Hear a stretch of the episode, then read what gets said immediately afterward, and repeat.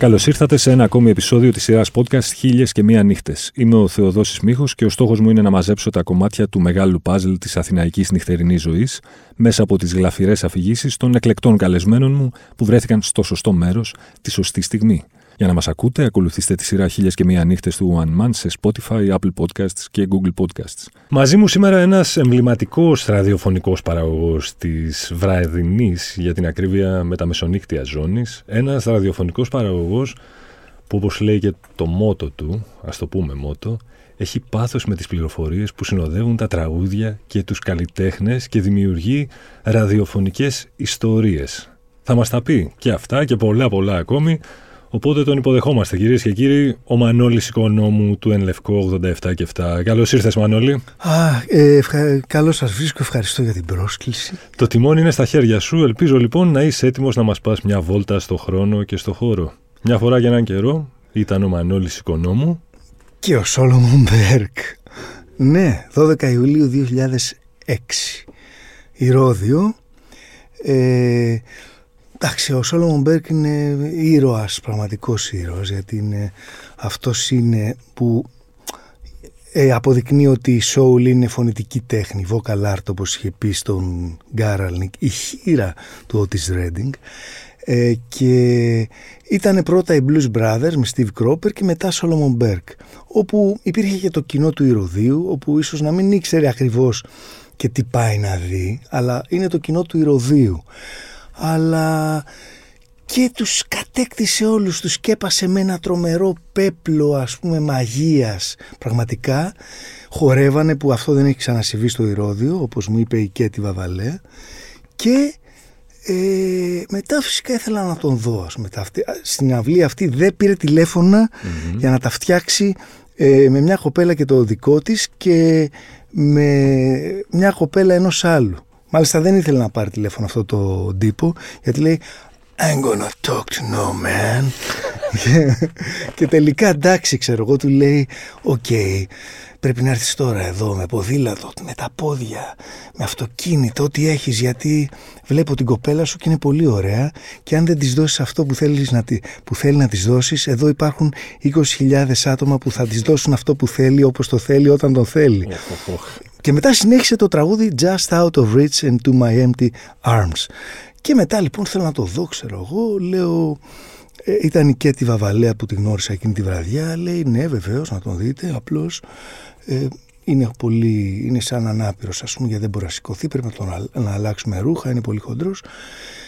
Και πραγματικά τον είδα, φορούσε ένα t-shirt δικό του. Λέει look at this t-shirt, I'm gonna sign it for you. Τον είχα 21 ετών, ας πούμε, με ασημή κοστούμι, αγκαλιές, ξέρω εγώ, μιλούσαμε ένα τέταρτο, μου έλεγε μια ιστορία με το Swamp Dog, πως του φάγε λεφτά. Και λέω Jerry Williams is his real name, του λέω. I found out. Ναι, γιατί του πήγαν στην τράπεζα να κάνει το τσεκ και μια που είχε σαν γυναίκα του, πως το λένε, δεν λιποθύμησε και την πήγε ο Σόλομον Μπερκ στο νοσοκομείο και ο άλλος χάθηκε. Και τέλος πάντων ήταν μια μαγική βραδιά που ένιωθα ενώ μιλούσα μαζί του κάτι που δεν μπορεί να σου το παρέχει κανένα substance, ξέρω, κάτι, μια έκσταση απίστευτη, αληθινή έκσταση. Αυτό είναι το νόημα της έκστασης, ότι εάν εκείνη τη στιγμή ανατιναχτείς δεν θα νιώσεις ρηγμένος. Αυτό είναι το... Και ναι, ήταν μετά πετούσα, πραγματικά πετούσα. Εντάξει. Άρα είδωλο από παλιά ο Σόλομον. Είδωλο από παλιά, ναι. Το έμαθα από τους Rolling Stones, γιατί έβλεπα το Cry to Me, ξέρω. Στους πρώτους δίσκους έχουν διασκευές. Cry to Me, ωραίο τραγούδι, ποιος το έγραψε? Tchupi Solo Berg. Everybody needs somebody to love. Ωραίο τραγούδι, ποιος το αυτό? Δηλαδή, και μετά ψάχνεις. Ναι. Να δούμε ποιος είναι ο Σόλομον Μπερκ. Ναι. Είναι στο top 5 των soul φωνών. Soul φωνών, βεβαίως, ναι, βέβαια. Δηλαδή οι φωνές μου είναι από αυτές, μαύρες φωνές, Σόλομον Μπερκ, Μπόμπι Μπλάντ και Πέρσι Μέιφιλ, βεβαίως, και Αλ Γκριν, εντάξει, γιατί όσο περνά τα χρόνια επανεξετάζεις τη σχέση σου, δηλαδή οι αξίες καταρρίπτονται. Κάποτε δηλαδή και ο Μάρβιν Γκέι ήταν θεός μου. Αυτό τώρα όχι τόσο, ναι, είναι, όχι. Αλλά Υπάρχουν κάποιοι που δεν πέφτουν ποτέ. Ο Αλ Γκριν δηλαδή, τον επανεξετάζω, είναι ο Αλ Γκριν τελείωσε. Δεν. Αλλά ο Πέρσι Μέιφιλτ είναι το κάτι άλλο. Ο Κέρτις Μέιφιλτ. Ω, ναι, εντάξει, αλλά άλλο και ο Πέρσι Μέιφιλτ. Και ο Άρθρο Αλεξάντερ, μπράβο αυτή. Κατάλαβες. Άρθρο Αλεξάντερ, Αλ Γκριν, Πέρσι Μέιφιλτ, Σόλομον Μπερκ και δεν θυμάμαι ποιος άλλο είπα. Άρα αυτούς θα έπαιρνες τουλάχιστον δισκογραφημένους και στο ερημονήσι μαζί σου δηλαδή. Ναι, όχι, είναι, χρειάζονται. Αν και μου αρέσουν τόσα πράγματα. Ξέρω, σαν ρα, δηλαδή σαν ρα. Άλλο. Εξώτικα, μουσική εξώτικα. Είναι τόσο πλούσια η κατάσταση.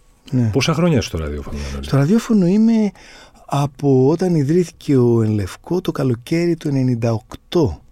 Άρα μιλάμε πόσο για... έκλεισε 25 χρόνια. 25 δηλαδή, χρόνια. Ναι. Πράγματι. Ποιο είναι το ιδιαίτερο, το βασικό ιδιαίτερο χαρακτηριστικό της βραδινής ζώνης? Είναι ότι εσύ πρέπει να σκεφτείς κάποιον στον οποίο κάνεις αντρές, απευθύνεσαι, και να είσαι και λίγο απερίσπαστος από αυτό, να μάθεις να είσαι απερίσπαστος και μετά μπορεί να είναι και άλλοι και μπορείς και το απομονώνεις. Γίνεσαι εσύ ξαφνικά ο αφηγητής προς κάποιον που κάνεις αντρές, που δεν ξέρεις ποιος είναι, αλλά κάπου κάνεις. Σε κάποιον το λες. Έχεις στο μυαλό σου δηλαδή έναν ιδεατό ακροατή, ας πούμε, κάθε φορά? Όχι στην πραγματικότητα. Δηλαδή κάνεις κάπου. Με βοήθησε ότι ήμουνα εκεί στο Πικαβαθά. Ήμουνα εντελώς μόνος, είχα τα κλειδιά, ξέρω εγώ, του σταθμού, ανέβαινα στο δεύτερο όροφο και ήταν σε ένα διόροφο κτίριο. Ήμουνα μόνος στο κτίριο και άναβα ένα πορτατιφάκι. Και αυτό με βοήθησε πολύ στο να κάνω αυτό το πράγμα, να κάνω ότι απευθύνομαι κάπου που δεν ξέρω τι είναι, κάτι αόρατο, και το κάνω με έναν τρόπο intimate, έτσι, πώς να το πούμε, το intimate πώς να το μεταφράσουμε στα ελληνικά. Ναι, ζεστό ας το πούμε και τα λοιπά, ναι, αυτό, αληθινό, ξέρω, όχι... Να αποφεύγει κανείς και το τραγουδιστό που υπάρχει πολύ, το τραγουδιστό και αυτό και τώρα αυτό. Να μην είναι τραγουδιστό. Ναι. Η επικοινωνία με τους ακροατές, γιατί είναι αλλιώτικοι οι ακροατές οι πρωινοί, αλλιώτικοι οι ακροατές οι βραδινοί, όπως είναι και οι εκπομπές αλλιώτικες. Ποιες είναι οι εμπειρίες σου, αν θες μια γενικότερη εικόνα από την επικοινωνία με τους ακροατές το βράδυ? Τι ιδιαιτερότητες έχει αυτή η σχέση? Μόνο ιδιαιτερότητες υπάρχουν το βράδυ. Μόνο ιδιαιτερότητες, ξέρω εγώ. Δηλαδή, έπαιρνε κάποιος κάθε Δευτέρα και μου έλεγε τι περιπέτειες είχες σε οίκους ανοχής, ξέρω εγώ. Μπατσολετάρισμα το έλεγε αυτό. Και διάφορα mishappenings που είχε και τα λοιπά, ή τύχες, κάποιες που πέραν και βαριά να σένανε, ξέρω εγώ. Μια φορά δυστυχώς η αθωότητά μου χάθηκε ένα βράδυ που μου την είχε στήσει από κάτω, ξέρω εγώ, μια τύπα, ας πούμε, και τα λοιπά. Σε περίμενε να βγεις από το κτίριο? Ναι, πολύ σπούκι. Δηλαδή ξαφνικά ήρθα με την έννοια του στόκερ, που ενώ κατέβαινα γεμάτος αθωότητα, έβγαινα χαρούμενος, ξαφνικά σπηλώθηκε αυτή η αθωότητα. Πώς ξέφυγες, πώς τη γλίτωσες? Πραγματικά είπα ότι ναι, λέω, με περιμένει η κοπέλα μου, τα πάτε καλά? Ναι, έχεις πρόβλημα? Ναι, έχω πρόβλημα. Και τέτοια λοιπόν. Ναι, οπότε είμαι προετοιμασμένος για πολλά. Και τώρα υπάρχουν και τώρα διάφοροι ιδιότυποι και τα λοιπά. Αλλά υπάρχουν και κανονικοί, ξέρω εγώ. Κάποιος θα σε πάρει, αυτό είναι το ωραίο, να σε πάρει κάποιος που εκείνη την ώρα δουλεύει, security, νυχτοφύλακας, διόδια, είναι γραφίστας, freelancer και κάνει αυτό. Αυτά είναι τα πολύ ωραία. Κάποιοι που μου λένε ότι ήταν φοιτητές, ξέρω εγώ, και ήταν στο εξωτερικό και τώρα έχουν παντρευτεί και τα λοιπά. Κάτι τέτοια ωραία. Αλλά εκείνη η ώρα είναι, πώς να το πούμε, είναι η ώρα... ιδιότυπη, ξέρω. Λοιπόν, εξήγησέ μου, σε παρακαλώ, πώς ένας άνθρωπος που κάνει εκπομπή τόσο αργά το βράδυ, πώς ζει τη ζωή του? Δηλαδή, πότε θα βγεις εσύ για ένα φαγητό, πότε θα βγεις για ένα ποτό, πότε θα βγεις για ένα σινεμά. Ναι, πολύ καλή ερώτηση είναι αυτή, όντως, ναι. Το προσπαθώ όντως, ναι, αν είναι κάποιο καλό έργο να το στριμώξω να πάω πριν, γιατί την ετοιμάζω, την εκπομπή κτλ. Θέλω να πηγαίνω και γυμναστήριο, ξέρω εγώ, όλα αυτά τα περίεργα. Είναι μια ιδιότυπη φάση, αλλά εντάξει, ναι, έχω γίνει αυτό με έναν τρόπο. Ναι. Χωρίς να σημαίνει ότι δεν απολαμβάνω πάντα τις διακοπές, δηλαδή, εντάξει. Γιατί, ναι, έχω και ένα languidity μέσα μου, πώς να το πούμε, εντυχισμένο, οπότε αυτό δίνει μια υγεία. Γιατί αν αγαπάς αυτό που κάνεις, μπορεί να χωθείς εντελώς αυτό και όχι, υπάρχω και σαν citizen. Ναι, και, ναι, μ' αρέσει το σινεμά, γιατί... Το σινεμά στα φοιτητικά μου χρόνια πήγαινα, ξέρω εγώ, 2 ταινίες την ημέρα. Κόλλημα. Και μου προσφέρει δηλαδή πάρα πολύ. Από αυτό πηγάζει και αυτό που λένε οι ακροατρίες και οι ακροατές, ότι έχει μια έτσι, ένα κινηματογραφικό κλίμα να το θέσει η εκπομπή σου. Ναι, με την έννοια ότι είσαι έτοιμος for whatever, κάπως έτσι, ότι περιμένεις την ανατροπή, στην μπλοκή, ας πούμε, κάτι τέτοιο. Πώς προετοιμάζεις τις εκπομπές? Προετοιμάζω τις εκπομπές και σκέφτομαι τι θα βάλω, τι κάπως κλίμα θα ήθελα να έχει εκείνο το βράδυ, ας πούμε. Και όσο, ξέρω εγώ, πηγαίνουμε προς Παρασκευή, κάπως το τέμπο είναι πιο δυνατό. Και ανάλογα με το τι καινούριο έχω βρει και αν είναι ωραίο, με τι να το δέσω, με τι... πώς να το εντάξω στην εκπομπή, τι έχω καιρό να βάλω, να μην επαναλαμβάνομαι, και αφού βρω τι θα βάλω, τι κομμάτια, ναι, να συνδέσω μεταξύ τους ανά 2 πράγματα, να συνδέονται τα κομμάτια, τα τραγούδια, και μετά να αλλάζω και λίγο κλίμα, να μην κάθομαι σε ένα κλίμα, δηλαδή 2 κομμάτια που είναι στο ίδιο ηχητικό κλίμα και συνδέονται οι καλλιτέχνες με κάτι μεταξύ τους. Μετά πας κάπου αλλού λίγο που είναι όμως συγγενές, και μετά το αλλάζεις, βάζεις ένα βραζιλιάνικο για να γίνει μια δροσιά, κάτι τέτοιο. Άρα ουσιαστικά με έναν τρόπο ότι φτιάχνεις το σενάριο της εκπομπής. Το φτιάχνω, ναι, είναι πάντα φτιαγμένη. Μερικές φορές μπορεί να κάνω μια ανατροπή, δηλαδή να μου έρθει κάτι καλύτερο εκείνη την ώρα, ας πούμε, που κάνω την εκπομπή, ο ήχος να με χτυπήσει κάπως και να σκεφτώ μια καλύτερη εκδοχή, ή να δω ότι τα κομμάτια είναι πολλά και τρώω μερικά, φυσικά. Είναι μεγάλη, είναι κουραστική, είναι επίπονη, είναι διασκεδαστική η διαδικασία της προετοιμασίας μιας βραδινής ραδιοφωνικής εκπομπής. Θέλει μια αφοσίωση. Με τον τρόπο που το κάνεις εσύ, τουλάχιστον. Θέλει αφοσίωση. Δεν το κάνω δηλαδή με περίσκεψη. Δηλαδή αφιερώνω χρόνο. Δεν το κάνω να πάω χύμα στο κύμα, διότι έχοντας δομήσει την εκπομπή, τότε μπορείς να είσαι πραγματικά cool και χαλαρός, σαν ένα ντόμινο που το χτυπάς και ανατρέπονται αυτά τα πράγματα, τα πουλιά.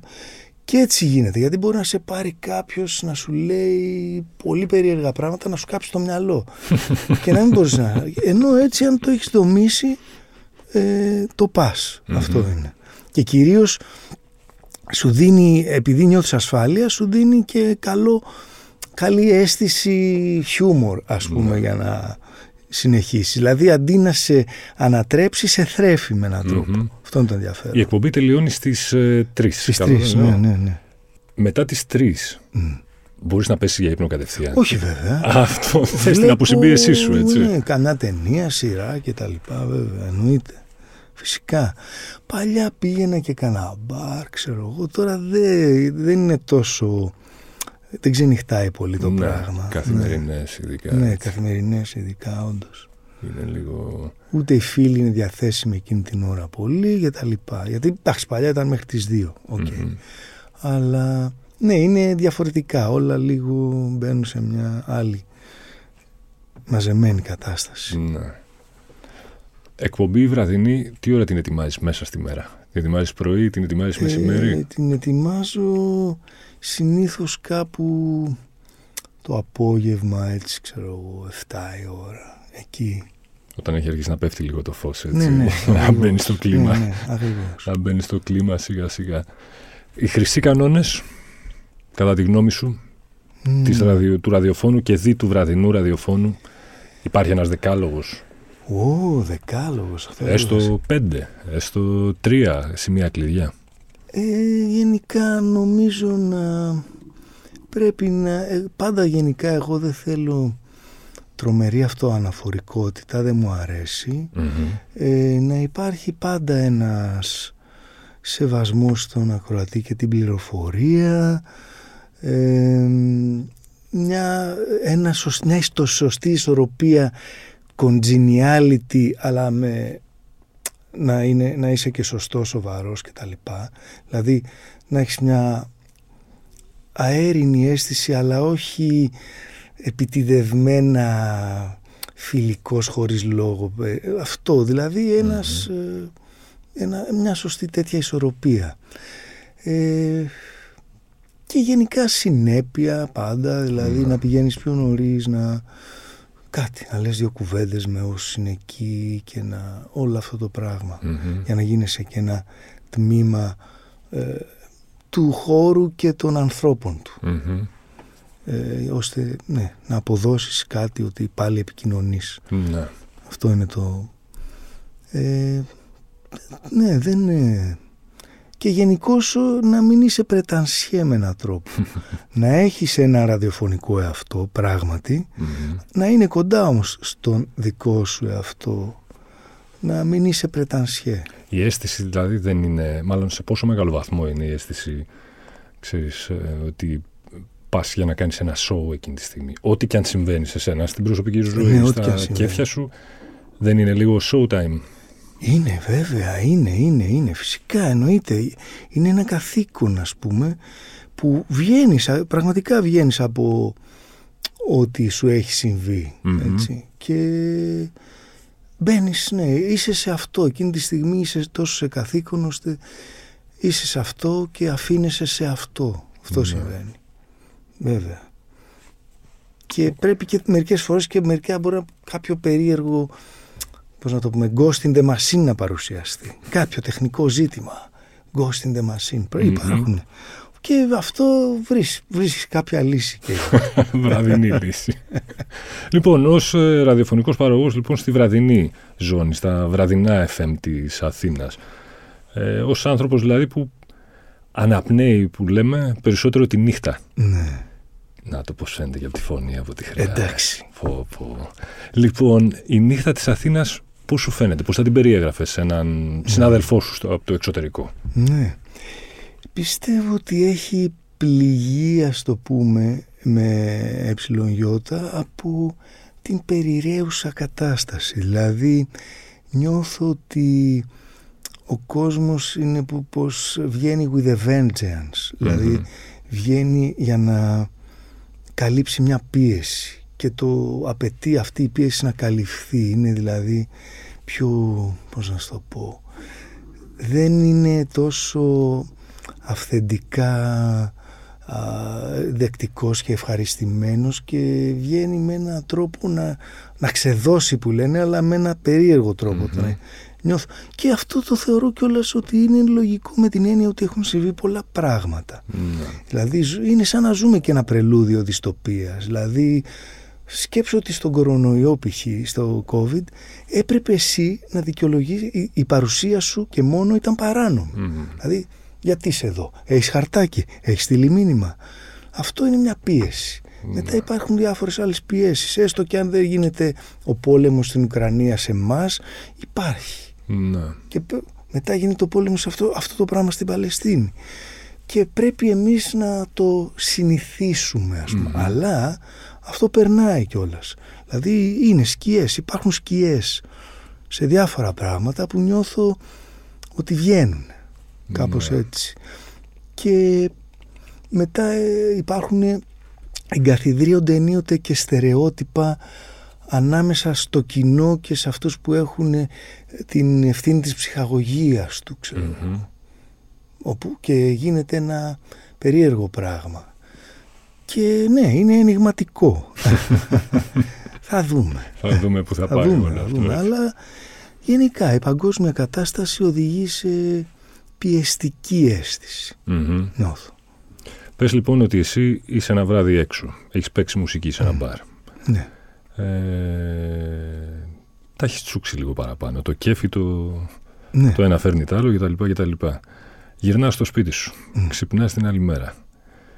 Είσαι κάπως, νιώθεις κάπως περίεργα, για να το πω έτσι. Το στομάχι σου δεν είναι πάρα πολύ καλά. Βλέπεις, βαθαίνω και εγώ τη φωνή μου. Προσπαθώ να σε φτάσω, αλλά δεν φτάνω μέχρι εκεί, δεν γίνεται. Λοιπόν, δεν νιώθεις πάρα πολύ καλά. Το στομάχι, κεφάλι, είναι λίγο σε ζώρικη κατάσταση.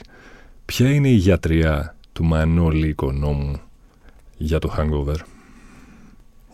Το hangover είναι ένα, πώς το λένε, είναι όπως και... το συνάχεια, ας το πούμε, από τα, από τα Holy Grails της επιστήμης. Αυτό και επίσης το να αναπαράγουν αυτό, σαν τον ιστό της αράχνης, το βάρος σε σχέση με αντοχή. Είναι από τα Holy Grails. Δηλαδή είναι δύσκολο. Αφήνεις το χρόνο να τρέξει, ρημάζεσαι και πίνεις νερό. Αυτό. Δεν μπορείς, μόνο ο χρόνος. Δεν γίνεται κάποιο άλλο σύστημα. Αυτό που λένε ότι πρέπει πάλι να πιείς, δεν μπορώ. Δηλαδή ζορίζομαι να το σκεφτώ αυτό. Τι μουσική βάζεις όμως για να μαλακώσει η ψυχή σου μετά από μια έντονη βραδιά? Κάτι αγαπημένο, ένα Σανρά που είναι ένας πνευματικός ηγέτης ούτως ή άλλως, εκτός από μουσικός ηγέτης. Mm-hmm. Και... ναι, βέβαια, κάτι πολύ αγαπημένο, ξέρω, βέβαια. Ή το Stone Flute του Herbie Manas. Ένα περίεργο δίσκο. Πολύ, πολύ περίεργο. Αμπιεντοκατάσταση με φλάουτο, τρομερό. Αυτό είναι ο απόλυτος δίσκος after party γενικά. Stone Flute. Απίστευτο. Για να καλμάρεις. Ναι, είναι απίστευτο. Είναι πολύ, ενδείκνυται. Μάλιστα. Μανώλης Οικονόμου, κυρίες και κύριοι. Μανώλη μου, σε ευχαριστώ πάρα πολύ για την επισκέψη. Και εγώ. Ραντεβού στα Ερτζιανά κάθε βράδυ. Ευχαριστώ. Μην ξεχνάτε ότι για να μην χάνετε επεισόδιο, αρκεί να βρείτε και να κάνετε subscribe τη σειρά podcast Χίλιες και μία νύχτες σε Spotify, Apple Podcast και Google Podcast. Ραντεβού την ίδια ώρα, στο ίδιο μέρος, την άλλη Πέμπτη.